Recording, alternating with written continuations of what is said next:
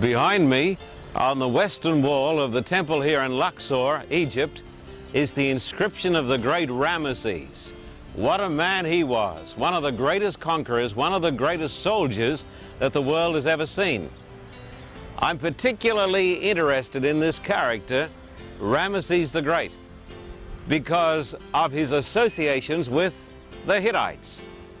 You see, friend, for many, many years, the skeptics said there were no such people as the Hittites. And the skeptic pointed his finger at the Bible in derision and said, You can't believe the Bible. It is historically inaccurate. It is just a load of myths. And uh, the skeptic said, Take, for instance, the Hittites. They're mentioned in the Bible, and there were no such people. And then archaeologists read the inscriptions on the walls of these temples, and there they read the story of how Ramesses the Great fought the Hittites. Once again, it was proved that the Bible was correct and the Hittites were real people and the skeptics were wrong. You can believe the Bible. Do you think that God would shut you out of heaven because you wore the wrong clothes. Well, that's what the sermon is about today. The wrong clothes or the right clothes. But before I talk to you about wearing the right clothes to the wedding, I'd like to introduce someone who's going to come and talk to us. Uh, that is my wife, Beverly, and I'd like you to welcome her today.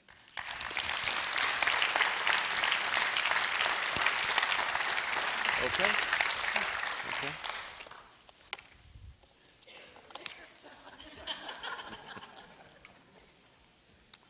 Happy Sabbath, everybody. Who do you know who has eyes as big as saucers, loves to stay up late, and would rather have a mouse than pizza any day? If you said an owl, you would be correct. See these things sticking up on the top of his head, or they're supposed to be sticking up? They look like ears, but they're not. They're just tufts, tufts of hair. They are specialised feathers that stand up on many species of owls to simply camouflage them in the forests. Because when they're in danger, they just pull themselves up very tight, stick these up so they look like sticks or branches, and this helps them to hide better. Where are their ears, you may well ask? Well, if you look deep under the feathers here, you will see a slit, which is called a conch. An owl opens and closes its ears by using muscles underneath these feathers called the facial disc. And so this built in satellite dish captures and funnels the sound into its ears. And we thought we made the first satellite dish. Owls have magnificent eyes that make them look very wise, hence the saying, he looked as wise as an owl. Interestingly, each enormous eyeball is locked in one position. Now, when I look straight ahead, and if I want to see the side wall, I can just move my eyes and I can see the walls. But he cannot. If he wants to see the side walls, he has to turn his head to see the side walls. However, to make up for what seems to be a disadvantage, God gave the owl 14 neck bones, double the amount that we have. And this means that an owl can turn its head 270 degrees in each direction. Not, all, not at once, of course. But he can swivel his head just about all the way around, so no one can sneak up behind him, which would be good in a game of tag.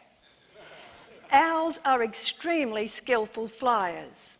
Because of the large size of their wings compared to their smallness of their bodies, and because of special feathers in their wings, they can fly almost silently.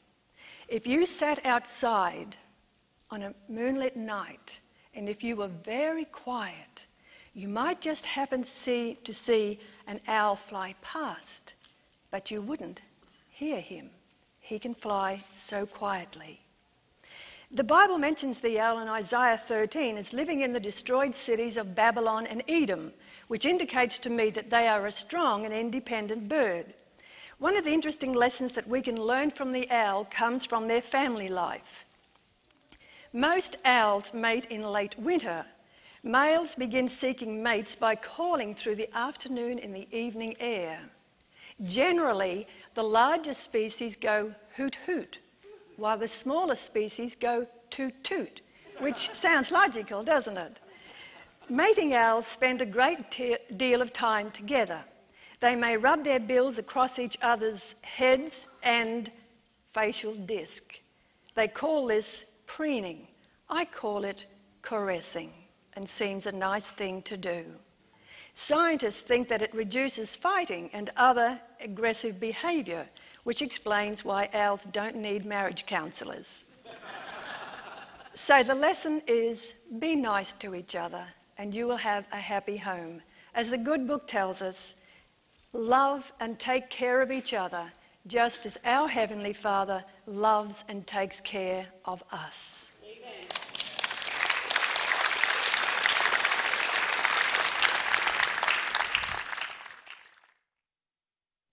The topic today is Would God cast you out of the kingdom because you turned up in the wrong clothes?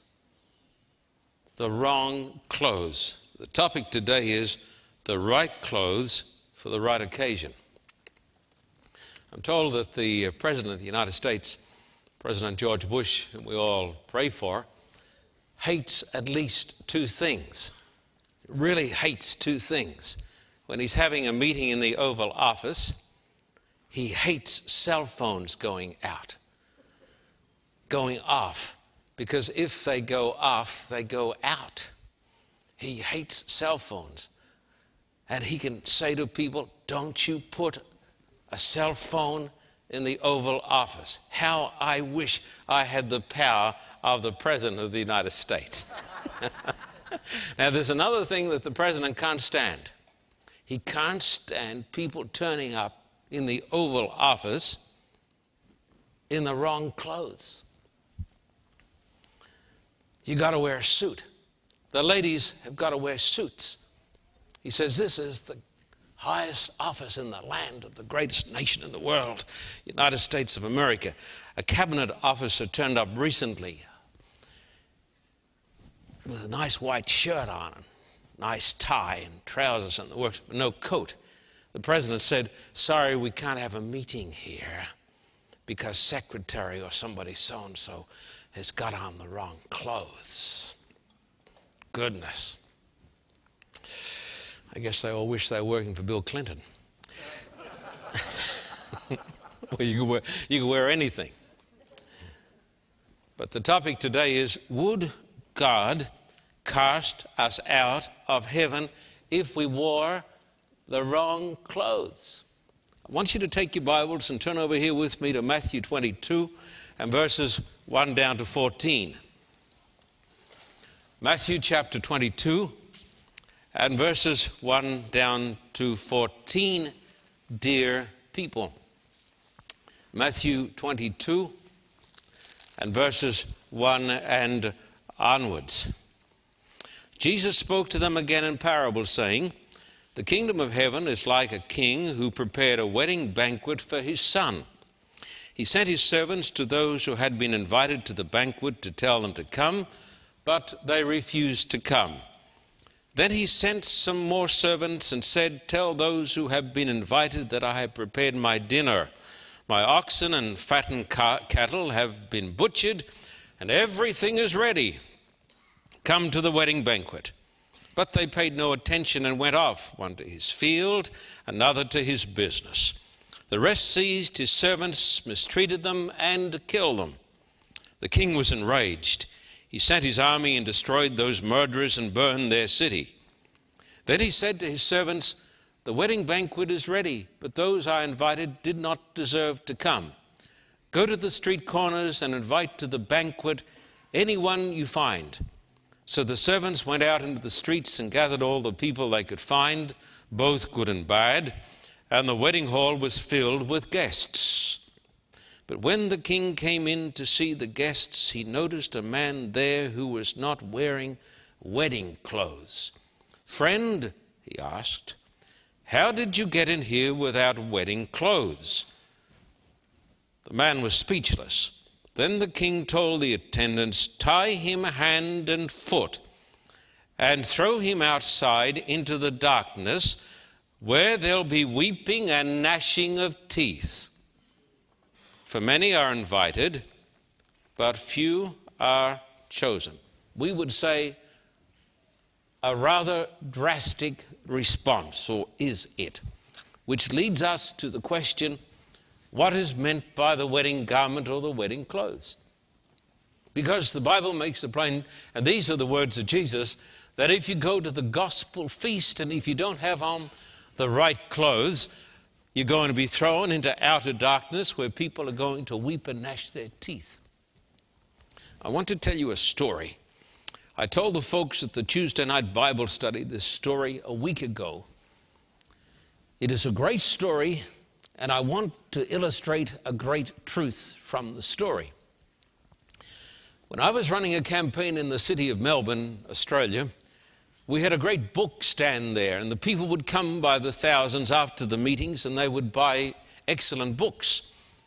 And we placed on the book stand a little book entitled Saved by Grace.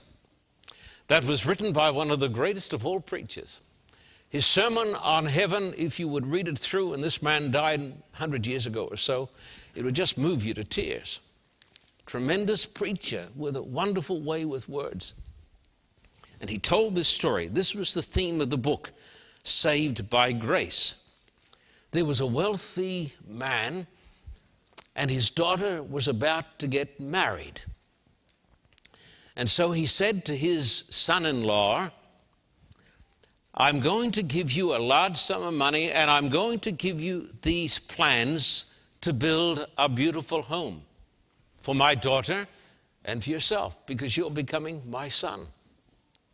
Now he said, I want you to follow the plans very, very carefully.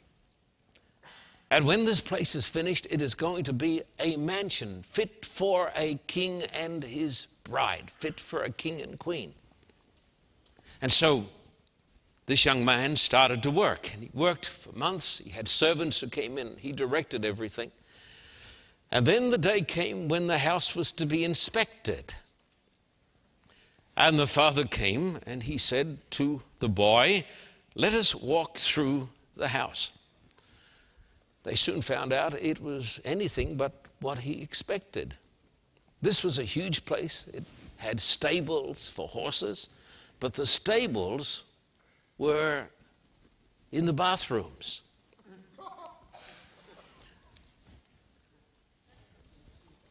And the bathrooms and the toilets were in the stables, half a mile down the back of the house.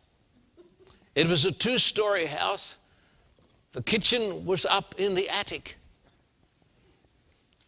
And he said to the boy, This is not what I told you to build. And also, you have built badly. If you take a wall here and shake it, it's about to fall down. He said, You have failed completely. And the preacher told this great story, and the people said, Amen. Now, the father said, I have a son.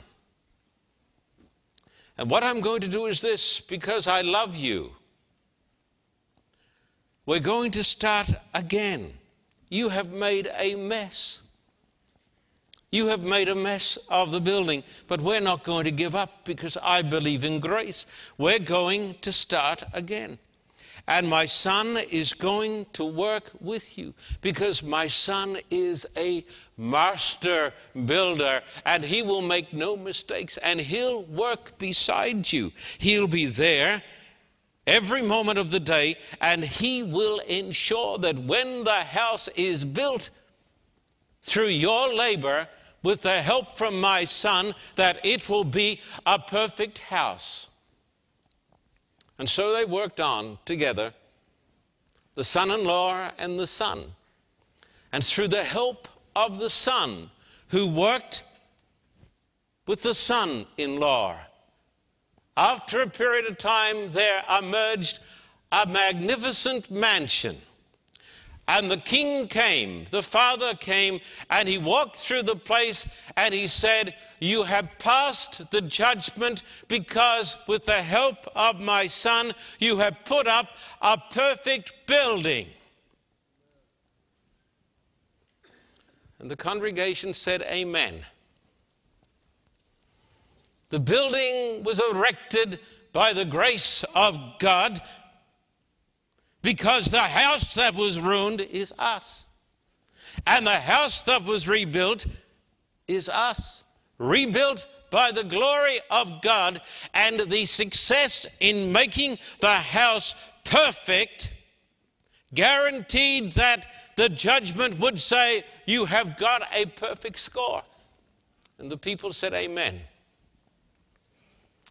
And I said to the pastors who were in charge of the book stand after reading the book, Take it off the book stand because that is no gospel, that is a heresy.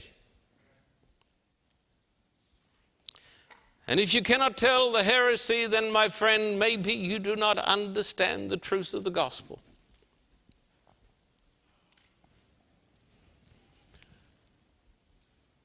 Why do you need the blood if that is true? It is true that we have ruined the building. Amen. Amen. All have sinned and fall short of the glory of God. But my success in the judgment is not that I can bring to God a perfect life that is sinless. My hope in the judgment is that Jesus died for me. And his righteousness stands in my place.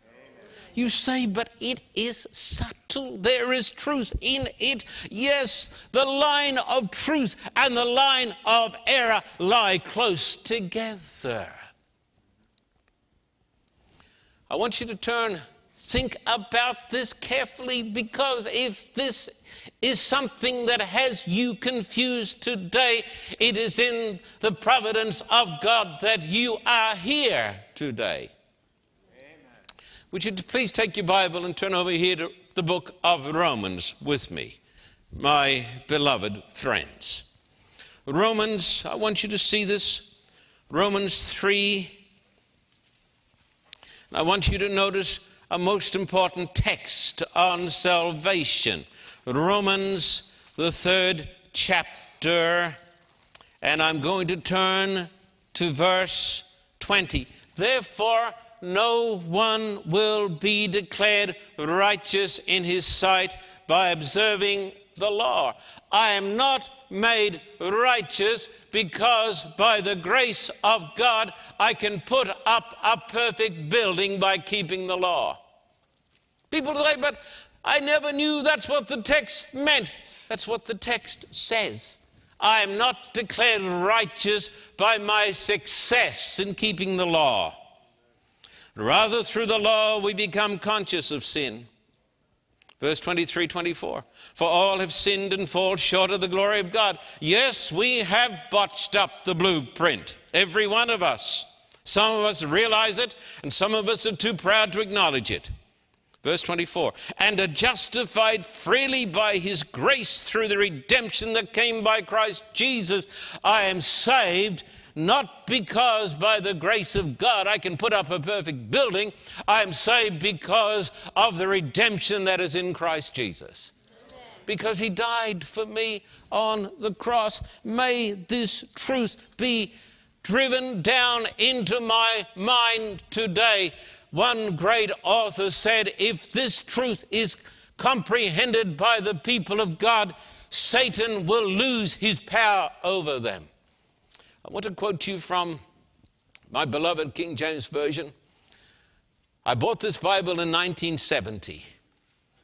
I have now been in the ministry with my wife Beverly for just over 40 years. This is my 41st year by the grace of God. And this is my beloved King James Version. And I want to read you a note that I've written here in the margin of my Bible next to Romans 4. The Heidelberg Confession, 1563. How art thou righteous before God? Answer only by true faith in Jesus Christ. That is, although my conscience accused me that I have grievously sinned against all the commandments of God and have never kept any of them, and that I am still prone always to all evil. Can you say amen? Yet God, without any merit of mine, of mere grace, grants and imputes to me the perfect satisfaction, righteousness, and holiness of Christ, as if I had never committed nor had any sin, and had myself accomplished all the obedience which Christ had fulfilled for me, if only I accept such benefit with a believing heart. And the Protestant reformers, even though they had many faults, they were not in darkness as far as the gospel is concerned. The preacher who wrote the little book that I referred to, that I took off the book stand, Saved by Grace, was walking in darkness.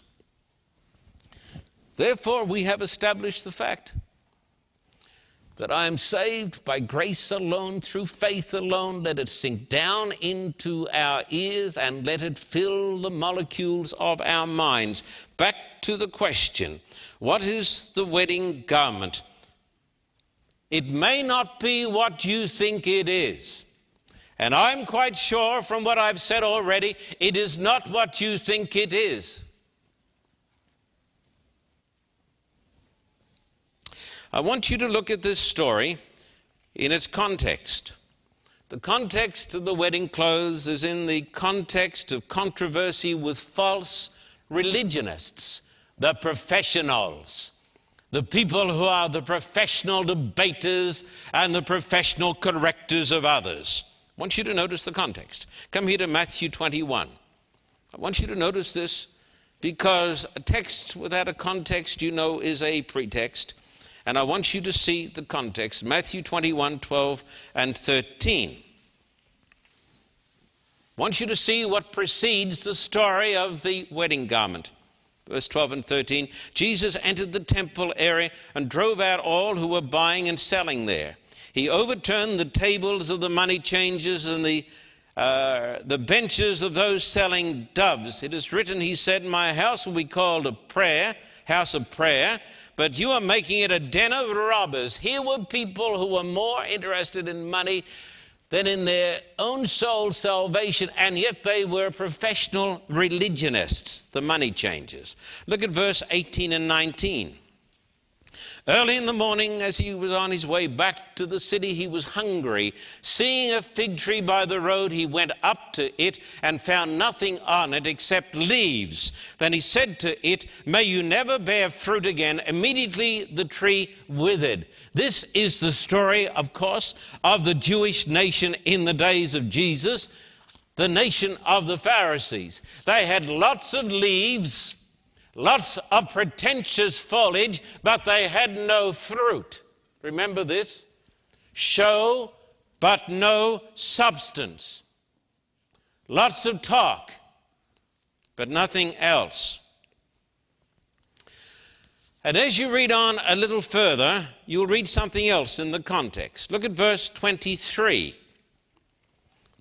I want you to notice this chapter, verse 23. Jesus entered the temple courts, and while he was teaching, the chief priests and the elders of the people came to him. Here, Jesus is having a tremendous controversy with the chief priests and the elders. And remember this the chief priests and the elders were the people who crucified God. Don't forget it. The people who could sprout more theology than all of us together were the ones who crucified God. So Jesus tells this story in the context of his controversy with people who just talk. No fruit, just leaves. The chief priests and the elders. Now, notice Matthew 21, verses 28 to 32. You notice it's all the same type of stuff. What do you think? There was a man who had two sons. He went to the first and said, Son, go and work today in the vineyard. I will not, he answered. But later he changed his mind and went. It is all right to be rebellious if you don't stay that way. I will not, he said. This is the Gentile. Verse 30 Then the father went to the other son and said the same thing. He answered, I will, sir. Now, he was a person who was prone to be a liar. I will, sir, but he did not go. Which of the two did what the father wanted? The first, they answered. Jesus said to them, I tell you the truth, the tax collectors and the prostitutes are entering the kingdom of God ahead of you. For John came to you to show you the way of righteousness, and you did not believe him, but the tax collectors and the prostitutes did. And even after you saw this, you did not repent and believe him. So Jesus is talking in the context of people who make a great pretense of religion, but nothing else. They are the theorists. But Jesus tells here that the prostitutes will be saved. And then, if you notice verses 33 to 43, a lengthy passage, would you notice it? Verses 33 to 43 of Matthew 21. Listen to another parable. There was a landowner who planted a vineyard. He put a wall round it, dug a wine press in it, and built a watchtower. What is the vineyard? The house of Israel. Then he rented the vineyard to some farmers and went away on a journey. Who are the farmers? The children of Israel. When the harvest time approached, he sent his servants to the tenants to collect his fruit. Who are the servants? The prophets. The tenants seized his servants. They beat one, killed another, and stoned a third. Then he sent other servants to them more than the first time, and the tenants treated them the same way. Last of all, he sent his son to them. Who is this? Jesus. They will respect my son, he said. But when the tenants saw the son, they said to each other, This is the heir. Come, let's kill him and take his inheritance. So they took him and threw him out of the vineyard and killed him. Therefore, when the owner of the vineyard comes, what would he do to those tenants? He will bring those wretches to a wretched end, they replied, and he will rent out the vineyard to other tenants who will give him his share of the crop at harvest time. Jesus said to them, Have you never read in the scriptures, the stone the builders rejected has become the capstone? The Lord has done this, and it is marvelous in our eyes. Therefore, I tell you that the kingdom of God will be taken away from you and given to a people who will produce its fruits. In verse 45, when the chief priests and the Pharisees heard Jesus' parables, they knew he was talking about them. They looked for a way to arrest him, but they were afraid of the crowd because the people held that he was a prophet. So here we have the story of judgment upon false religionists. And Jesus said, after all the warnings from the prophets, the kingdom of God is going to be taken from you because you have rejected my son. The greatest judgment does not come upon the world, it comes upon the church that rejects the gospel. So, all of this is in the context of Christ's controversy with professional religionists. And then he tells the story of the wedding clothes. So, there's a great banquet. And they go out and they say, Come in to the banquet. And the people say, No. The first call is given. To whom is the first call given? To the Jews. And then later on in the story, because they refuse to accept the invitation, what does the king do? The Bible says he's enraged with holy wrath and he sends his army and he burns up the city. When did that happen? 70 AD. That is the destruction of Jerusalem by Titus in 70 AD. Why did this happen to the city of Jerusalem? Because the people rejected the invitation to the banquet. The most dangerous thing that you can play with is with the gospel. It is safer, my friend, to play with forked lightning than to play and to trifle with the gospel. And because they rejected the ministry of Jesus, wrath came upon them, and the city was burned up. And then there is another invitation go out to the streets and the highways and the byways. And so the apostles then turn from their own people largely, and they go to whom? The Gentiles. And the invitation is given to the Gentiles. And so they gathered together at the banquet, the marriage supper of the Lamb. And when the king comes in, he sees there one person who doesn't have on a wedding garment. That, of course, is the judgment when the king comes. Now, the question is what is this wedding garment? It must have something to do with counterfeit religion. It must have, it must have something to do with false religionists. It must. Don't, can you see the context? That's what it must be. It must be. Now, I have worried about this, and I can say I have worried about this in the sense that I have studied it for years, and my mind has not been clear on it until more recent times because I had the pat answer. And my pat answer was this the wedding garment is the covering of the blood of Jesus. And that must be true. Because is there any way home to the kingdom of God? But there have been millions of people who have claimed the covering of the blood of Jesus.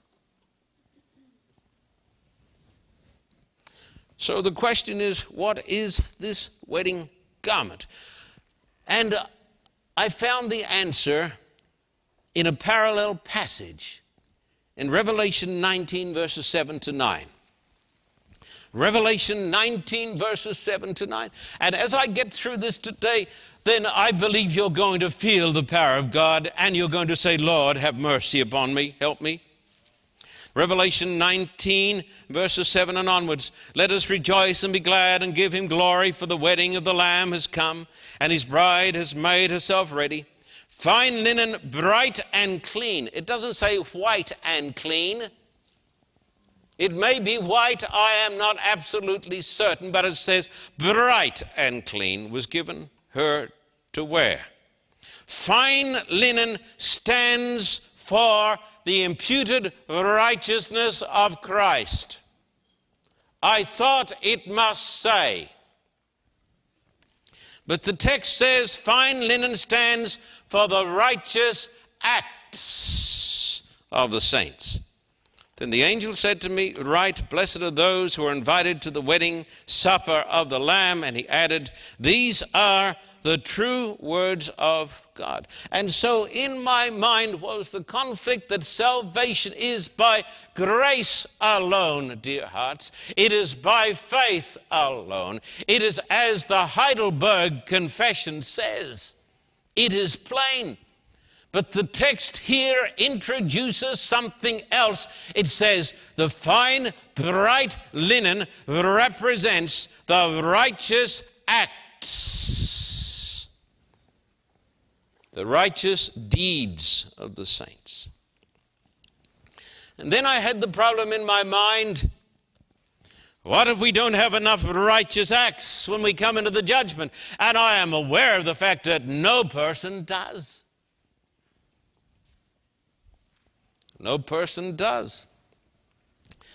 And then I asked the question as I studied the context, and sometimes we are superficial in our study. We take a text and we run everywhere with it without study. What was wrong with the religion of the Pharisees? I will tell you all leaves, no fruit. All show, no salvation. All talk, no transformation. Did you know that we're not saved by debating truth? Did you, did you know that?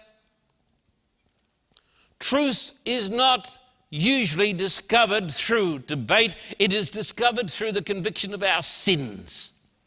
And that's a lot harder. But the Pharisees were the world's greatest religious debaters. All talk, no transformation. All debate, no demonstration. All law, no love. All lightning, no rain. The story of the wedding clothes unmasks counterfeit religion. Listen, I will tell you the answer. The wedding clothes represent 100% the righteousness of Jesus. 100%. The righteousness of Jesus imputed to me without any merit of my own, demonstrated by a consistent holy character. Thus, the righteous deeds. Not perfect people, but not hypocrites either. In Australia, quite a few years ago, there was a great controversy over righteousness by faith. My position has never changed in the gospel since I've been a minister. It has not changed one whit since I've been a minister. But once I preached a sermon and I had the temerity to say that in the judgment we are judged according to our works, and people got up and they put on a show and they were walking out. How dare you say we're judged according to works? I said to them, Dear friend, you condemn me not. You condemn but your own ignorance, because that is what the Bible says. That in the judgment we are judged according to our works. Come over here to Revelation 20, verses 11 to 13. You can see why the Pharisees would not like such a sermon. Revelation 20, verses 11 and onwards. Then I saw a great white throne and him who was seated on it. Earth and sky fled from his presence, and there was no place for them. And I saw the dead, great and small, standing before the throne, and books were opened. Now the king comes in, you see, to see the guests. Another book was opened, which is the book of life. The dead were judged according to what they had done, as recorded in the books. The sea gave up the dead that were in it, and death and Hades gave up the dead that were in them, and each person was judged according to what he had done. And so, in the judgment, oh, the superficial man cries out, This is legalism. No, this is the Bible. The Bible says there is a record of every life. And when the king comes in to see the guests, he looks at the wedding dress. You see, my friend, uh, God can read the heart, but the witnesses can only see what you're wearing. And your clothes show your spiritual clothes show whether you are a true believer or not. We are judged by works. Why? Because righteous deeds distinguish between true faith and false faith. And so, if a million people come up to Jesus and they say, Let me in because I claim the blood of Jesus, but their lives show anything but, they will be cast out. Now, in the chapters Matthew 7, 5 to 7, Jesus describes the character of those who wear the wedding garment. I only saw the connection last night. Please look at Matthew 5 to 7. I'm giving you stuff today which is in a certain extent, to a certain extent, a revelation to my soul because these chapters show the character of the people who wear the wedding garment. And it is amazing. Look at Matthew 5, verse 5. This is just a sample, just a sample. Blessed are the meek, for they shall inherit the earth. Verse 7 Blessed are the merciful. Verse 8 Blessed are the pure in heart and then you come to verse. So the people who wear the wedding garment, who are the citizens of the kingdom of God, have these characteristics. Now, verse 21 You've heard that was said to the people long ago, Do not murder, and anyone who murders will be subject to judgment. But I tell you that anyone who is angry with his brother, unfortunately it says in the original, without a cause, will be subject to judgment. Anyone who says to his brother, Raca, is answerable to the Sanhedrin, but anyone who says, You fool, will be in danger of the fire of hell. People say, We want something from the New Testament because it's much easier than the Old. Are you kidding? What Jesus tells us here goes further than the Ten Commandments ever went. Verse 27, I'm giving you samples. You've heard that it was said, Do not commit adultery, but I tell you that anyone who looks at a woman lustfully has already committed adultery with her in his heart. And then verse 38, you've heard that it was said, eye for eye, tooth for tooth, but I tell you, do not resist an evil person. If someone strikes you on the right cheek, turn to him the other also. And if someone wants to sue you and take your tunic, let him have your cloak as well. If someone forces you to go one mile, go with him two miles. Give to the one who asks you. Verse 43. You've heard that it was said, Love your neighbor and hate your enemy. But I tell you, love your enemies. What teachings are these? These are the teachings that tell us what the people are like who wear the wedding garment. And then you come down here to verse chapter 6, verse 12 Forgive us our debts as we have forgiven our debtors. Forgive your enemies. Verse 14 says that too. And chapter 7, Verse 1 and onwards, do not judge, or you too will be judged. For in the same way you judge others, you'll be judged. And with the measure you use, it'll be measured to you. Why do you look at the speck of sawdust in your brother's eye and pay no attention to the plank in your own eye. So, what is Jesus telling me here? He talks about anger, lust, turning the other cheek, going two miles. He says in another place right here in the Sermon on the Mount, he says, Don't even worry. Don't worry about a thing. And I think to myself, Jesus is describing his children Maybe we haven't read these verses. Jesus is telling me that character counts. These verses tell us that many of us have been deceived by a false gospel of cheap grace that would lead us to believe that we could do anything we liked as long as we said, Jesus, cover me. Would you look at Matthew 7, verse 13 and 14? Oh, my friend, I want to be true to the Bible. Matthew 7 and verse 13 and 14, Jesus said, Enter through the narrow gate, for wide is the gate and broad is the road that leads to destruction, and many enter through it. But small is the gate and narrow the road that leads to life, and only a few find it. When he gave the parable of the wedding garment, he said, Many are called but few are chosen.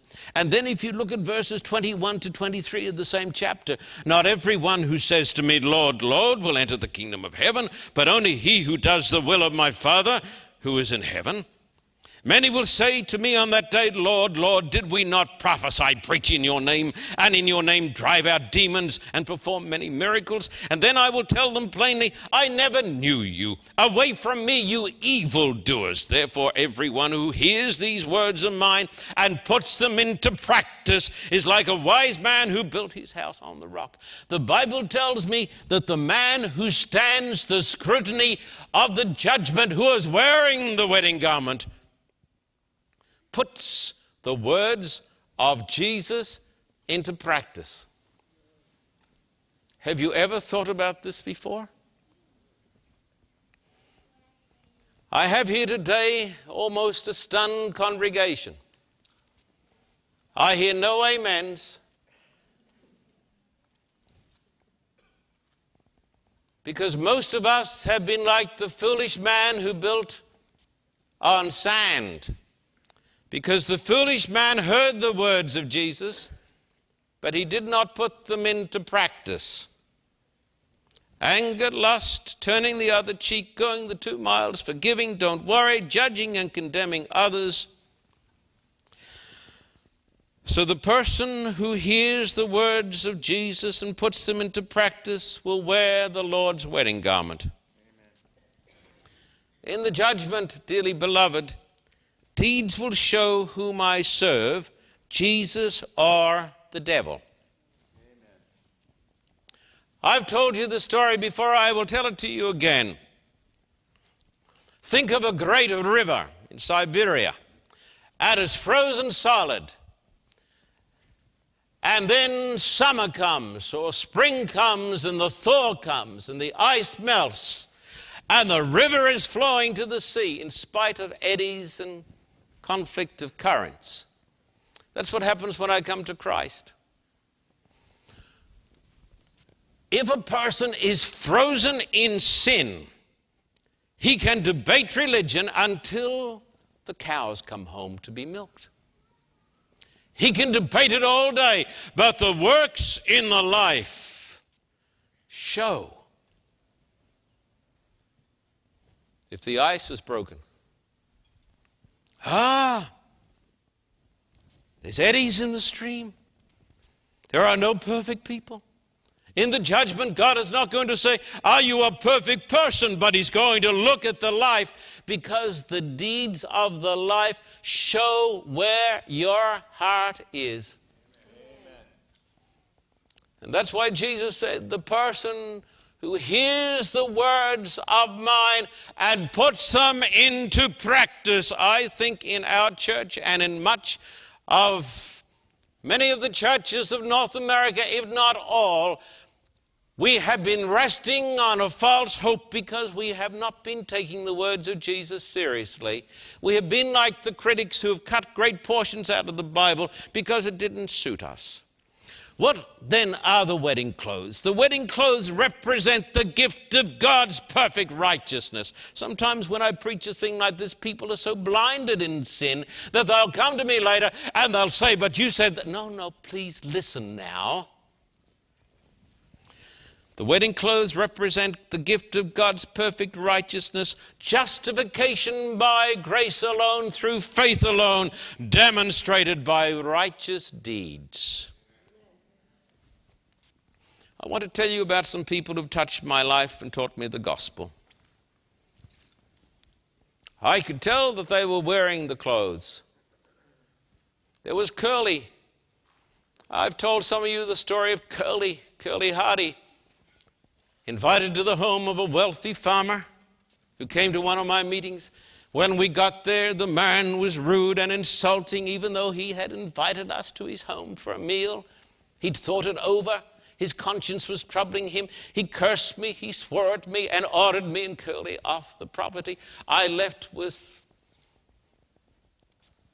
some ministerial dignity, I hope. I was enraged. How dare he? Curly said to me, Well, he wasn't very nice. I said, No. Two days later was the man's birthday. Curly went back by himself. He didn't take me. He thought perhaps I was a little pot soon hot.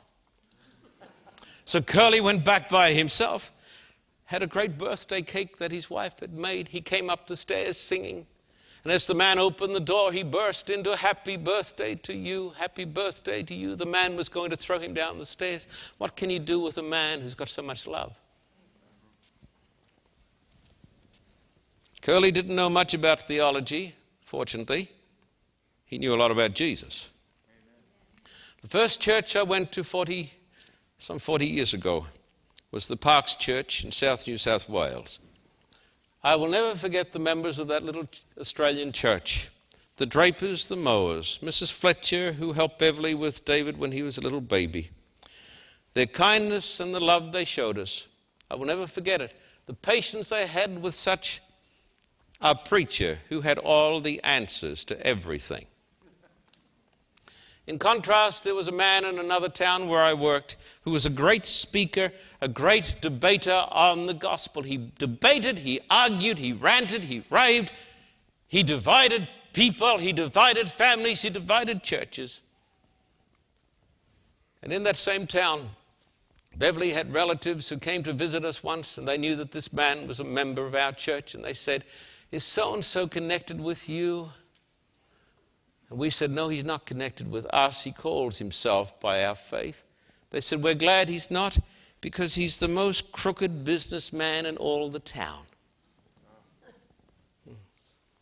So I guess in the judgment, he's going to go up and say, I believe in Jesus. What about the robes?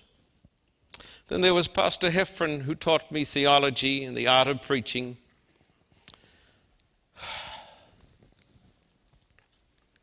When I ran a campaign in the historic village church back in 1984, 85, he was retired, an old man. He came as a visitor to visit the lost sheep of the house of Israel. He worked until the last day he died. He could not have been sweeter, more kinder. He said, Anything I can do to take the burden off you. I was teaching some classes at Avondale College for their summer school, and he said, If you want me to teach some classes, anything I can do. I couldn't read his heart, but I could see the garments. Another church we had in Gosford, the Gibbons family, a young couple came with their little children running four campaigns at the same time, who fed us and mothered us and loved us. Laurie and Hazel Jones of Melbourne, who still support us. When I think of them and the great Melbourne campaign, which was the biggest campaign in the history of Australia at that point of time, I think of them because of their love, their generosity, their kindness, and their absolute reliability. They did not lie to me. They did not say, I will be there and not come. The Mantons and Forbes, that was in our early days. Dorothy Manton was an American. With her Australian family, they fed me more ice cream with cherries and strawberries.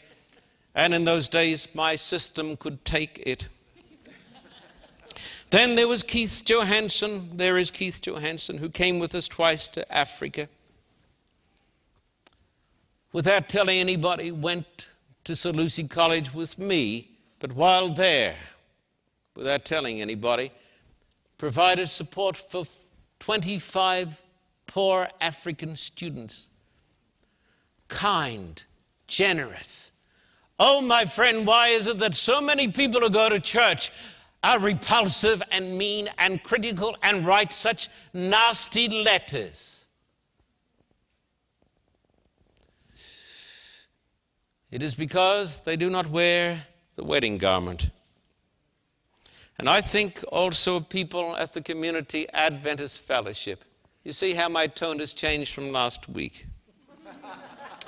I think of Lehia, who, when I was once down a little, called me on the phone and prayed for me, like Ron Barclay did some week or two back and Art and Nanette who stand at the front doors, and Francis who came to me after church last Sabbath and hugged me, and Roland and Sophia, honesty, love, integrity, dependability, not liars. A person who says he's going to do something and doesn't do it when he has the ability to do it is a liar and is not wearing the wedding garment. You see, there'll be no liars in the kingdom of God. I think of the P. rhinos. We're so glad that Javier is back from his escapades in Latin America. And their generosity in feeding people, they've fed me until the soup has come out of my ears. And Marcy Rood, and so many others.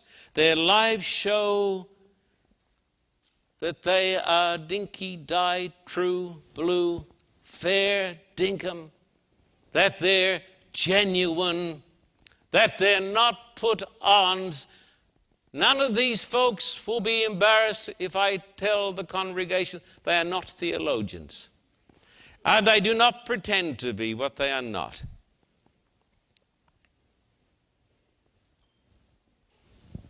My message is this believe and trust in Jesus alone. Receive salvation now put into practice his words, and get dressed for the wedding. Because the king is coming in soon to, in, to inspect the guests. And the final words of the master on that occasion are these For many are called, but few are chosen. Amen. Amen.